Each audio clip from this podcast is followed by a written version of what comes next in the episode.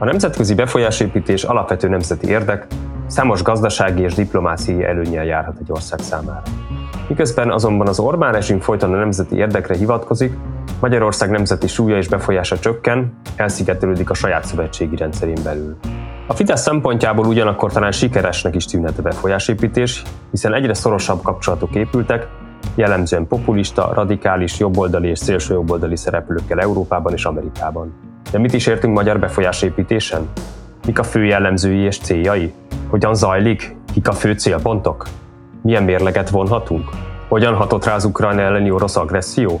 Mi várható a 2024-es EP választásra és a magyar EU elnökségre?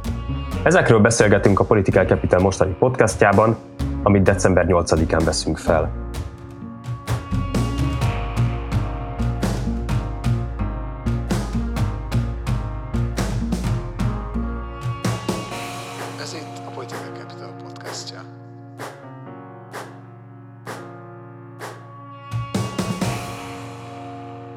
Beszélgetésünk apropója egy friss tanulmányunk a magyar politikai befolyásépítésről, amely a Heinrich Böll Alapítvány Prága irodájának támogatásával valósult meg. Én Hunyadi Bulcsú vagyok, a PC vezető elemzője, vendégeim pedig Magyari Péter, a 444.hu újságírója, és Zalán Eszter, az EU Observer újságírója. Sok szeretettel köszöntelek titeket, nagyon örülök, hogy elfogadtátok a meghívásunkat. Akkor első kérdésként kezdjük azzal, hogy Szerintetek beszélhetünk-e ilyenről, hogy magyar befolyás? Van-e ilyen, illetve ti mit értetek ezzel alatt a fogalom alatt? Szia, köszi a meghívást. Én alapvetően azt értem ez alatt a kifejezés alatt, hogy a magyar kormány megpróbálja a mozgásterét maximálisan kihasználni nemzetközi téren, illetve építeni egy olyan mozgásteret, ami aztán megtámogatja a maga szerepét, hatalomépítését otthon, illetve hozzátesz ahhoz a libikóka játékhoz, amit nemzetközi szintéren is játszik, hogy tudjon több lábra támaszkodni. Én ennek tudom be a kapcsolatépítést az Egyesült Államokban a jobboldali, szélső jobboldali erőkkel, és Európában is az látszódik, hogy itt is megpróbál a mainstream szemben, szembe menő erőkkel kapcsolatot építeni, és az alapvetően azt gondolom, hogy így a mozgás terét próbálja szélesíteni, illetve hát valamilyen ellenpólust kialakítani ideológiai vonalon a mainstream politikai erőkkel szemben. De azt gondolom, hogy alapvetően a saját mozgásterét próbálja megtámogatni nemzetközi szintéren. Sziasztok! Mindenképpen van a magyar kormány részéről törekvés a befolyás növelésére. Ez egyébként egy teljesen természetes folyamat, hiszen olyan világrendben és egy olyan szövetségi rendszerben működik a magyar kormány, ahol egyedül nagyon kevésre lehet jutni, viszont nagyon sokféle partnerrel lehet különböző érdekek mentén szövetkezni. Itt leginkább nem az a kérdés, hogy van-e ilyen törekvése a magyar kormánynak, hanem az a legizgalmasabb kérdés, hogy ezt milyen hatékonysággal tudja kihasználni, a befektetett erőforrások mennyiben térülnek meg. Szuper, hogy említetted, Péter, hogy ez egy teljesen természetes törekvés. Rá is akartam kérdezni erre, de akkor nem kérdezek már rá. Inkább azt akarnám kérdezni, hogyha teljesen természetes, és ugye más országok esetében, vagy kapcsán, más kormányok kapcsán is jellemzően beszélünk arról, hogy építik a befolyást, nemzetközi kapcsolatokat építenek azért, hogy a saját mozgásterüket növeljék, hogy amit a magyar kormány csinál, az nevezhető teljesen átlagos, normális nemzetközi kapcsolatépítésnek, normális diplomáciai törekvésnek, vagy van ebben szerintetek valami fura, valami mégis különleges, meglepő? Annyiban van benne különleges, vagy meglepő, hogy alapvetően nem a szövetségi rendszerünk fősodratú erőivel keresi a kapcsolatot. Talán azért meglepőnek nem mondanám, de sajátosnak vagy érdekesnek, hogy ez a pénzügyi terjeszkedés, a gazdasági típusú befolyásnevelés leginkább a szomszédos országokban, illetve különösen a Balkánon, az mennyire kapcsolódik a politikai vezetéshez. Nyilván a politika mindenütt igyekszik a külkereskedelmet segíteni, támogatni de itt akár korábban a kereskedőházak felállításával, akár a külügyminisztérium átnevezésével és ezzel valóban átformálásával külgazdasági minisztériummá, Magyarországon olyan szinten kapcsolódik össze a gazdasági és a politikai expanzió igénye, ami kevésbé jellemző talán a nyugat-európai kormányokra, inkább egy ilyen keletibb logikát vesz fel. Ez lehet, hogy egyébként összefügg azzal is, hogy itt a terjeszkedés célpontja az nem a nyugati demokráciák, hanem a keleti rendszerek, ahol szintén jobban összekapcsolódik a politika ezekkel a gazdasági törekvésekkel. Én ezt a két dimenziót nevezném mondjuk sajátosnak. Még azt azzal a jelenséggel egészíteném ki, hogy azért igen, is sajátos, és hát ez a hatékonyságáról is szól valamelyest, hogy valóban nem a természetes szövetségesekkel törekszünk elsősorban úgy tűnik szövetség építése, vagy ott a, ott a befolyásunkat igyekszünk erősíteni, és mi sem mutatja ezt jobban, mint hogy azon a héten beszélgetünk, amikor tulajdonképpen egyedül maradt az Európai Unió tanácsában Magyarország, ugye itt a különböző vétókkal, és már valójában a tanácsban minden témában azt várják, hogy a magyar kormány esetleg belenged egy vétót, vagy vétózik is. Tehát azért ez egy elég sajátos magatartás egy szövetségi rendszerben, illetve hát a, az itt az unión belüli befolyásépítés sem mondjuk úgy, hogy hagyományos mederben történik. Ezt egy magyar diplomata mondta nekem még évekkel ezelőtt, hogyha egyedül maradsz egy teremben az EU-ban, akkor valamit rosszul csináltál. Ehhez képest ez, ez most egyre inkább jellemző Brüsszelben. Mi a tanulmányunkban azt is írjuk, hogy, hogy szerintük annyiban is különleges ez a magyar befolyásépítés, hogy nagyon tisztán belpolitikai kiindulópontja van. Tehát, hogy a fő cél valójában a rezsim fenntartása. Illetve szerintünk az is érdekes, vagy meglepő, hogy azért jellemzően a külpolitikai kapcsolatokat az országok azok más kormányokkal építik, vagy az más ország gazdasági szereplőivel, és kicsit szerintem a magyarban az is érződik, hogy itt alapvetően nagyon konkrét ideológiai elkötelezettségű, vagy akár adott esetben nagyon gyakran pártos szereplőkkel épül ez a kapcsolatépítés. Ugye ezt te is említetted a, a republikánus pártot Amerikában, vagy szélsőjobbos erőket. És ugye Péter, te említetted a gazdasági expanziót, itt is azért azt lehet látni, hogy, hogy ez nagyon gyakran, nem minden esetben értelemszerűen, de hogy nagyon gyakran politikai, pártpolitikai célokkal kapcsolódik össze, tehát hogy kifejezetten a, a Fidesz szövetséges helyi erőknek a segítése, vagy akár a, a, a Fideszes gazdasági háttér szereplők erősítése van e mögött. Ugye az Orbán kormány folyamatosan nemzeti érdekekre hivatkozik. Ti hogy látjátok végül is, hogy akkor ez a kapcsolatépítés most nemzeti érdeket szolgál, vagy alapvetően a párt érdekét szolgálja? Hát én őszintén szóval nem látom, hogy mi a, a, a nemzeti érdek mondjuk uniós pénzek veszélybe sodrásában különböző politikai vagy ideológiai értékek mentén. Úgyhogy egyre kevésbé tudom én felfedezni mondjuk Brüsszelben a magyar álláspontban azt, ami a, a nemzeti érdek, és azt is gondolom, hogy ugye hát az, a néppártból való kilépés, illetve egy ilyen, az, az sem szolgálta azért a, a magyar, magyar érdekeket, hiszen a legnagyobb politikai párt tagja volt a Fidesz, és most, most tulajdonképpen párton kívüli, és azok a törekvések, hogy egy új erőt hozzon létre az Európai Parlamentben, egyelőre nem, nem sikeresek.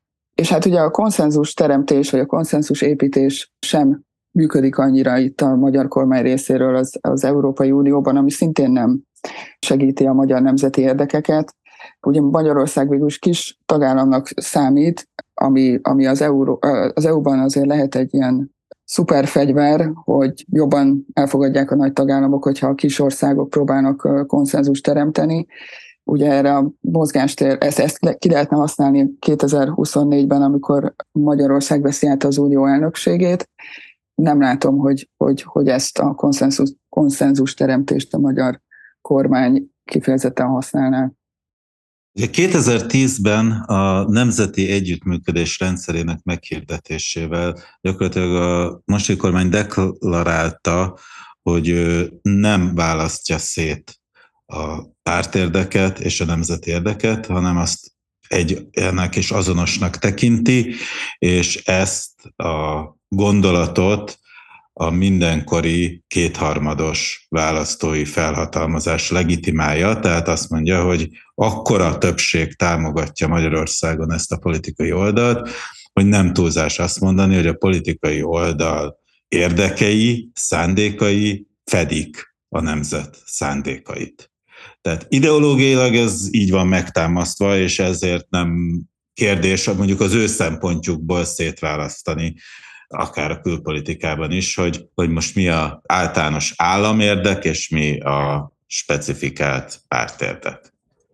Még egy érdekes kérdés, ugye, hogy mi volt előbb csúk vagy tojás, tehát, hogy ezeknek a, ugye az előbb mondtuk, sajátos, fura, main, nem mainstream erőknek a szövetségét keresni, vagy pedig az a helyzet, hogy a 2010-ben megalakult kormányal szemben a mérsékeltnek mondott, mainstreamnek mondott politikai erők hát erős fenntartásokat fogalmaztak meg. Egyre erősebbeket, amik egészen mostanra szankciós politikává, vagy szankciós fenyegetéssé mentek el.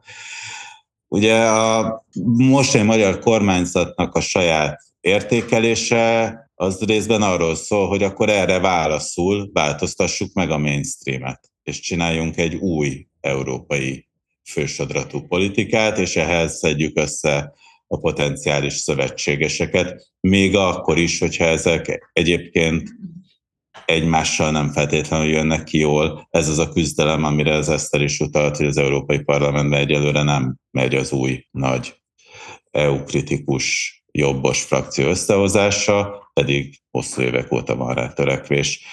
Itt van egy olyan, mondjuk azt, hogy fideszes értelmezés, hogy ez egy önvédelmi reakció a 2010-11-ben kezdődő és azóta egyre élesedő kritikákra.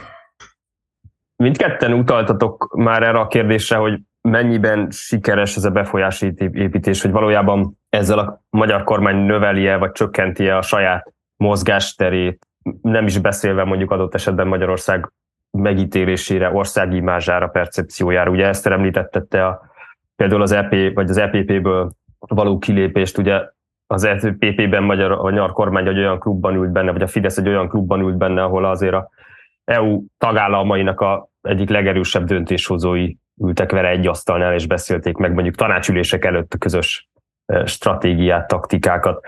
Szóval hogy látjátok, hogy 2010 óta, és akár sőt az utóbbi 5-6-7 évet főleg tekintetbe véve, amikor nagyon erősen elindult azért ez a populista, szélsőjobboldali kapcsolatépítés. Tehát, hogy ez alatt az idő alatt ti hogy ítélitek meg a magyar kormány mozgástere? Nőtt, csökkent, ugye utatatok arról, hogy csökkent, de hogy akkor sikernek nevezhető-e ez a befolyásépítési törekvés akár Magyarország nemzeti érdekei szempontjából, akár a Fidesz saját párt érdekei szempontjából? Hát szerintem itt van egy érdekes ellentét, vagy feszültség, hogy miközben Orbán Viktor nevét tényleg mindenki ismeri Európában, aki picit is foglalkozik politikával, és kinőtte magát egy ilyen ikonná, vagy ilyen szupersztárrá, mondjuk úgy a, csak sztárrá a, a szélső jobboldal körében. Nagyon sokszor az Európai Unióban ugye mindenki azt figyeli, hogy akkor most az Orbán mit lép. Van egy ilyen felfokozott figyelem körülötte, vagy a magyar kormány körül, de ezzel szemben viszont ez nem jelent nagyobb befolyást, én azt gondolom, a döntéshozatalra, illetve az, az uniós konszenzus teremtésre. A befolyás az abban merül ki, így most már az elmúlt egy évben biztosan, hogy ahol lehet a külő közé potot rak a magyar kormány, és, és vétózik, akadályoz, felvizezi a döntéseket, és befolyását tehát a magyar érdekek mentén azt nem látom, hogy tudja növelni. Lehet, hogy itt érdemes szétválasztani, hogy kinek jó az, ami történik. Mert bizonyos szempontból, most fideszes szempontról beszélek, lehet komoly sikerekről beszélni, hiszen az elmúlt években voltak olyan pillanatok, amikor egyszerre érkezett finanszírozási pénz az Európai Unió felől, Oroszország felől, Paks 2 körüli hitelszerződés miatt, Kína felől, Budapest-Belgrád vasút vonal miatt, tehát mindenhonnan egyszerre jött a pénz, egymással kibékíthetetlennek látszó felektől is, miközben kormányközeli üzletembereknek megnyílt a lehetőségük a Balkánon befektetni kormányzati segítséggel, illetve érdemben sikerült pályáztatásos rendszerrel, Vajdaságban, Erdélyben is megerősíteni olyan vállalkozási pozíciókat, amiket át lehetett fordítani a helyi magyar nyilvánosság politikai befolyásolására is. Hogy aztán mindezek együtt hosszú távon magyar állam politikai érdekérvényesítő képességét javítja, vagy inkább rontja-e, ezt meg fogjuk látni. Egyelőre egyébként úgy tűnik, hogy a nyugati szövetségi rendszeren belül rontja az érdekérvényesítő képességet. Aztán, hogy ezt sikerül kimozogni, az talán negyed éven belül is eldől. Eszter, ugye te említetted, hogy a magyar kormány stratégiája most már főleg abban nyilvánul meg, hogy megpróbál botot tenni a küllék közé mondjuk az Európai Uniós döntéshozatali szinten. Te hogy látod, és persze aztán Péter, te is majd mondd el, de hogy Eszter, te hogy látod Brüsszelben, hogy hogyan fogadják a, a szövetség, Magyarország hivatalos szövetségesei a kormánynak ezt a befolyásépítését, a kormánynak ezt a mozgását, ezt a taktikáját? Én azt hiszem, hogy ezt egyre inkább csalódottan, és talán most már kicsit rezignáltan is veszik tudomásul, hogy ez most így, így lesz egy ideig vagy hát ki tudja meddig. Van-e körül egy nagyon rossz, rossz hangulat itt Brüsszelben, mert ugye nem láthatóan azért a, az EU évek, most már több mint évtized óta nem tud mit kezdeni ezzel a helyzettel. Ebben a tekintetben egyébként a, a magyar kormány elég tehetségesen használja ki azt, hogy azért a 26 másik tagállamnak is van, hogy, hogy egymásnak feszülnek az érdekei, és e között jól lavírozik de alapvetően van egy ilyen rossz hangulat szerintem a magyar kormány, magyar álláspontok körül. Ami ezt még rontotta szerintem, hogy az elmúlt évben az a Oroszország Ukrajna megtámadása utáni magyar viselkedés, magyar politika. Itt azt hiszem, hogy még a, azokat a tagállamokat, kormányokat is mondjuk úgy, hogy elvesztette sok szempontból a, a magyar kormányok, akikre eddig lehetett számítani, alapvetően ugye Lengyelország, de, de több közép-európai, kelet-európai országot is lehet itt említeni. Úgyhogy ez egy ilyen kellemetlen együttélés, kezd válni, és ugye hát az Európai Unió 26 másik tagállama egyre inkább azon, tehát egyre több olyan szituáció van, amikor, amikor megpróbálnak 26-os körben tovább menni. Például most a, az Ukrajnának nyújtott EU-s pénzügyi finanszírozással kapcsolatosan. Most egy gyors kiegészítés, hogy akkor nevezhetjük, vagy te, Eszter, meg Péter, ezt a, az Ukrajna elleni orosz inváziót és, a, és az Oroszország elleni EU-s szankció kérdését, az Oroszországgal való viszony kérdését a háború fényében ti fordulópontnak látjátok a, a magyar külpolitikai mozgástér tekintetében? Hát én abban a tekintetben igen, hogy csak ha megnézzük egyébként a jogállamisággal kapcsolatos viselkedést, viszonyokat. Ugye itt azért Lengyelország, amely elég rendesen beleállt abba, hogy például ugye a minél több és minél gyorsabban szankciókat fogadjon el az EU, nagyon markáns álláspontot képvisel ugye az orosz invázióval kapcsolatban. Sok szempontból a jogállamiság terén is beindult az együttműködés az Európai Bizottsággal. Nincs természetesen minden megoldva, vannak feszültségek, de a lengyel helyreállítási tervet már rég elfogadták, igaz, ott sem mennek a pénzek, mert ott is vannak még ügyek, amiket meg kell oldani a lengyel igazságszolgáltatás függetlenségével kapcsolatban a lengyel kormánynak, de ott van, van némi ilyen felszabadulás, hogy ott egy kicsit jobb az egy, együttműködés, vagy javult az együttműködés az Európai Unió, az Európai Bizottság és Lengyelország között. Magyarország tekintetében azonban ez romlott, és valóban én azt gondolom, hogy a, hogy a szövetségeseink, vagy a lehetséges szövetségeseink az EU-ban, Közép-Európában, Kelet-Európában rendkívül csalódottak, és, és igazán értetlenek a, a magyar állásponttal kapcsolatban.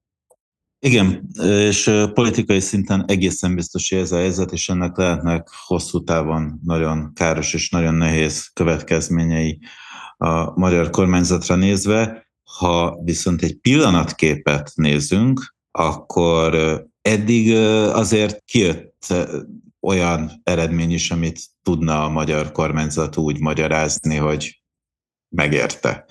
Tehát itt arra gondolok, hogy oké, okay, hogy a lengyeleknek van jóvágyott tervük, de ők se kapnak pénzt. Mi se kapunk pénzt, de közben az oroszok hitelre adják idén télen a földgáz egy részét, amennyiben az átmegy egy bizonyos árszint fölé.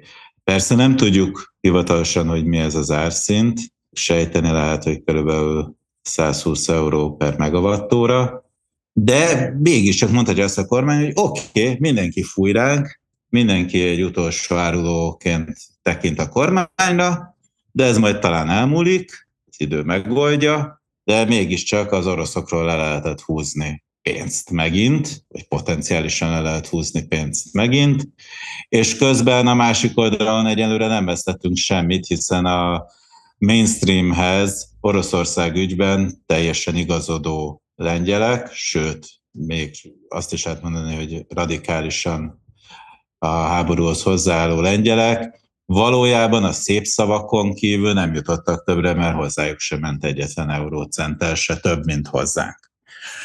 Mondom, ez hosszú távon nem lesz szerintem ilyen egyszerű, csak hogyha egy pillanatképet nézzünk, akkor még le lehet ezt úgy adni, hogy ez a nagyon különutas, nagyon bizarr magyar álláspont kifizetődött. Említettétek most többen, a, vagy mind a ketten említettétek a, ugye a lengyel kormányt, aki a magyar, vagy hát főleg a jog és igazságoság kormánypártot, amelyik a magyar kormány legfőbb szövetségeseként van elkönyvelve, és aztán látszódott, hogy az orosz támadás az, az mintha alásta volna ezt a szoros kapcsolatot, hogy ti hogy látjátok, kik a magyar kormány fő szövetségesei ma? Főleg Európában, de Európán kívül is Amerikában, illetve egyáltalán mennyire beszélhetünk szövetségesekről? Ugye azért az egész Orbáni külpolitikának az alapja, nem csak a külpolitikának a pragmatizmus, tehát hogy mindig az adott pillanatnyi érdekek mentén dől el azt, hogy éppen a kormány mit csinál, de még az is adott esetben, hogy kivel van jóban. Szóval szerintetek egyrészt beszélhetünk-e fix szövetségesekről, és hogyha igen, akkor kik ezek, vagy kik azok a partnerek, akikre a kormány leginkább épít, a leginkább számít? Én azt gondolom, hogy jó kiinduló pont megnézni az Európai Parlamentben, hogy hogyan szavaznak a pártok egy-egy Magyarországot érintő, magyar jogállamiságot érintő kérdésben, és ott jellemzően most már csak a identitás és demokrácia, a szélső jobboldali frakció az, amelyik, amelyik a magyar állásponttal, vagy a Magyarországgal szembeni parlamenti határozattal szemben szokott szavazni, és hát ennek mentén meg azért azt lehet megfigyelni, hogy, hogy azért a kormányoknál is ott számíthat esetleg támogatásra a magyar kormány, ahol ezek az erők valamilyen szinten, tehát most ilyen pillanatban Olaszországban hatalmon vannak. Ugyanakkor nyilván ezek, is, ezek az országok is, tehát mondjuk Olaszország a saját érdekeit teszi első helyre, és ez természetes, tehát hiába Benóni miniszterelnök nagy rajongója Orbán Viktornak nem fogja a saját mondjuk uniós pénzeit kockára tenni azért, hogy, hogy beáll, beleálljon egy ilyen harcba az EU-val. A Lengyelországot, vagy a lengyel kormány fő kormánypártot tekintve pedig ott, ott az az Oroszországhoz, illetve az orosz invázióhoz való viszony nagyon megrontotta a viszonyt. Noha nyilván azért a jogállamiság terén számíthat bizonyos tekintetben még a, a lengyel kormánypárt támogatására a magyar kormány, az például nagyon valószínű, hogy most belátható időn belül ez a Fidesz által tervezgetett európai párt, amelynek egyik alappártja lett volna a, a lengyel kormánypárt, ez most teljesen lekerült a napirendről. Tehát részükről mondjuk egy ilyen frakcióépítés az most, az most elképzelhetetlen. Abszolút igen, tehát nagyon nehéz itt megbízható és fix partnerekről és szövetségesekről beszélni.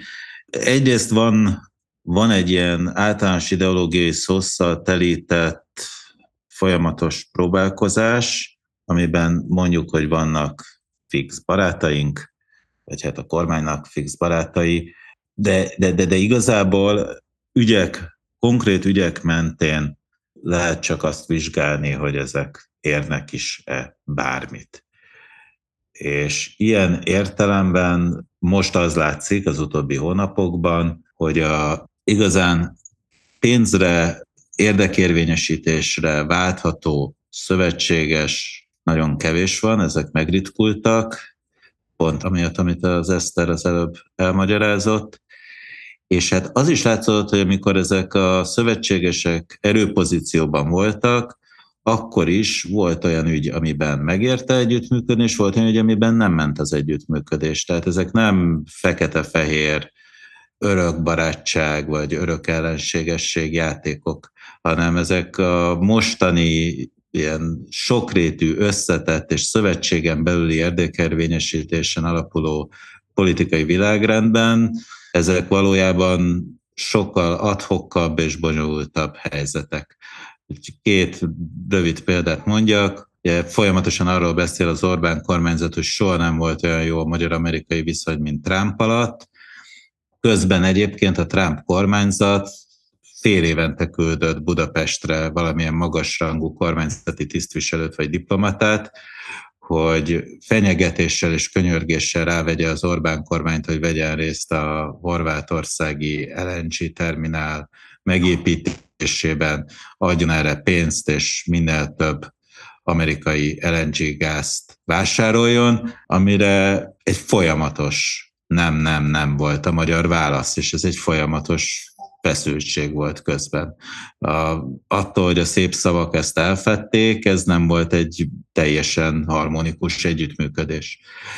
Lengyelekkel a közös vétófegyegetés a 2020-as tanácsülés előtt, amikor ugye a teljes költségvetés megvétózásával fenyegettek a jogállamisági mechanizmus azonnali bevezetése esetén, az például tök jól működött. Ott sikerült több mint két évre szóló haladékot nyerni, ez jól látszik.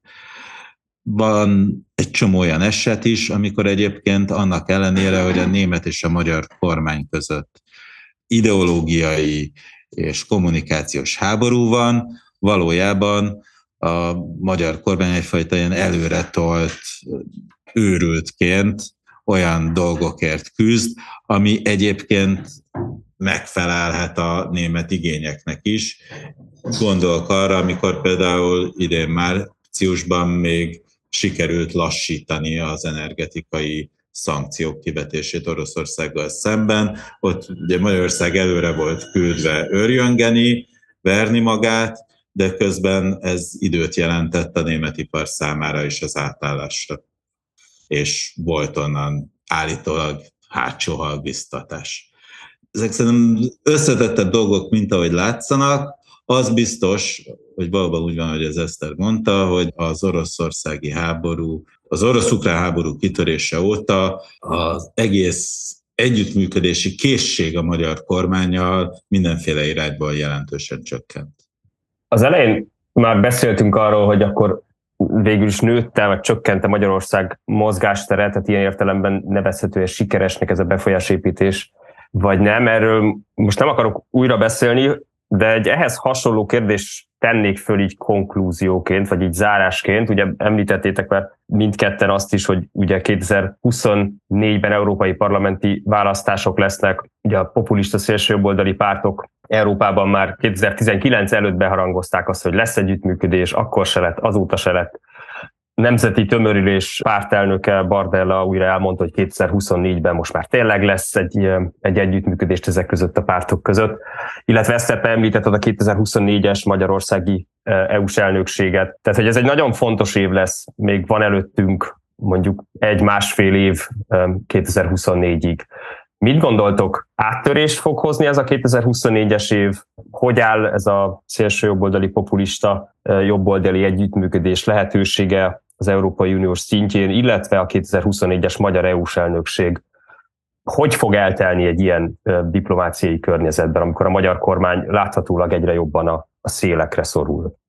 Szerintem nagyon nehéz jósolni, mert annyi folyamat és annyi meglepő fordulat jöhet még. Tehát a 2011-es magyar EU elnökségre készülve alig ha lehetett előre arra számítani, hogy a elnökség legfontosabb témája az lesz, hogy közvetíteni kell az eurózóna tagállamai között, hogy a saját magukra vonatkozó gazdaságpolitikai szabályokat hogyan intézzék, hatos csomag ilyesmiket.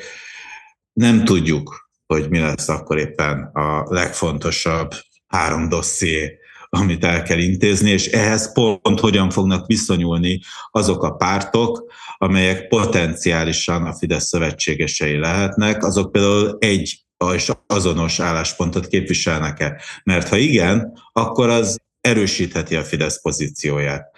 De hogyha ott házon belül élesednek csak a konfliktusok, és itt most a házon belül úgy értem, hogy a potenciális házon belül, hiszen nincs meg még ez az egységes csoport, akkor viszont lehet, hogy pont egy nagyon nehéz helyzetbe kerül, amikor neki kell, valakikkel mindenképpen összevesznie ahhoz, hogy a másik álláspontot segíthesse.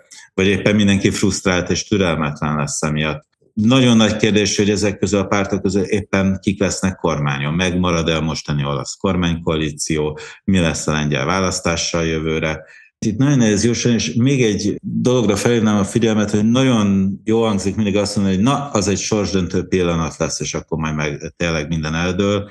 Igazából az európai politikában nekem az a tapasztalatom, hogy ezek a sorsdöntő pillanatok soha nem valamilyen irányba meghatározóan eldőlnek, hanem valamilyen újabb időhúzáson, újabb potenciális kérdésfel vetülésen keresztül inkább így terítődnek, elhúzódnak, és ez egy folyamatos történet, amiben nem nagyon van olyan pillanat, amikor azt lehet mondani, hogy na, most lezárult egy fejezet véglegesen. Ez teljesen így van, és sokszor a sorsdöntő pillanatokról csak évek múltán derül ki, hogy ez volt a sorsdöntő pillanat. Szerintem is, szóval igaza van Péternek abban, hogy ez kiszámíthatatlan, hogy, hogy 2024-ben éppen mi lesz a legfontosabb téma, dosszié, megoldandó kérdés. Nagyon sok múlik szerintem azon, hogy hogyan vészeli át az európai gazdaság 2023-at. Minden esetre szerintem nagyon izgalmas lesz majd figyelni, hogy a, a Magyar Uniós Elnökség milyen témákat tűz napirendre az égető kérdéseken túl menően, hogyan befolyásolja a dinamikát a, az uniós politikában.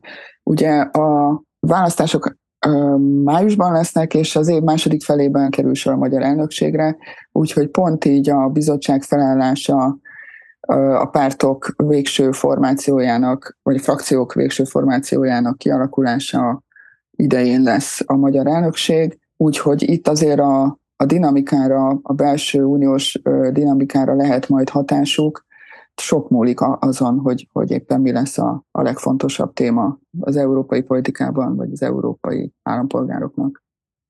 És akkor még egy utolsó utáni kérdés jutott eszembe, ez tényleg nagyon rövid lesz.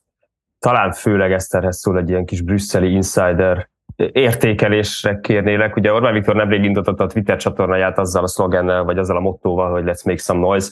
Frissen nyitott ki a Matthias Corvinus kollégiumnak a brüsszeli irodája. Látható már, hogy milyen a, ennek a MCC Brüsszel irodának a kvázi fogadtatása, vagy te mire számítasz, mennyire fogja megbojdítani a brüsszeli viszonyokat a, az MCC hangsúlyosabb jelenléte Brüsszelben? Ez jó kérdés, azt gondolom, hogy ez egyelőre még, ezt egyelőre még nehéz megmondani.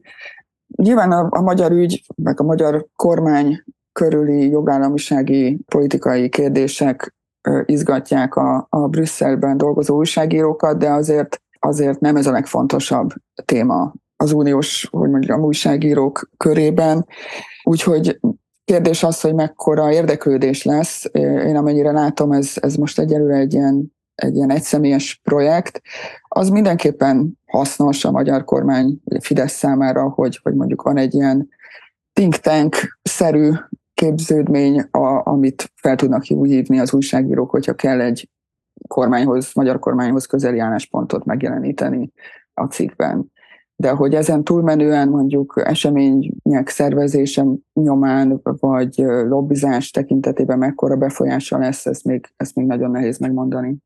Nagyon szépen köszönöm, itt voltatok velünk. Eszter és Péter, szerintem nagyon izgalmas dolgokat mondtatok, és nagyon ajánlom mindenkinek, vagy javaslom mindenkinek, hogy kövesse Eszter és Péter írásait, illetve az EU Observer és a, és a 444 írásait a témában, vagy más témákban, és azt is meleg szívvel javaslom, hogy a mi frissen megjelent tanulmányunkat a magyar befolyás témában olvassák el a hallgatóink.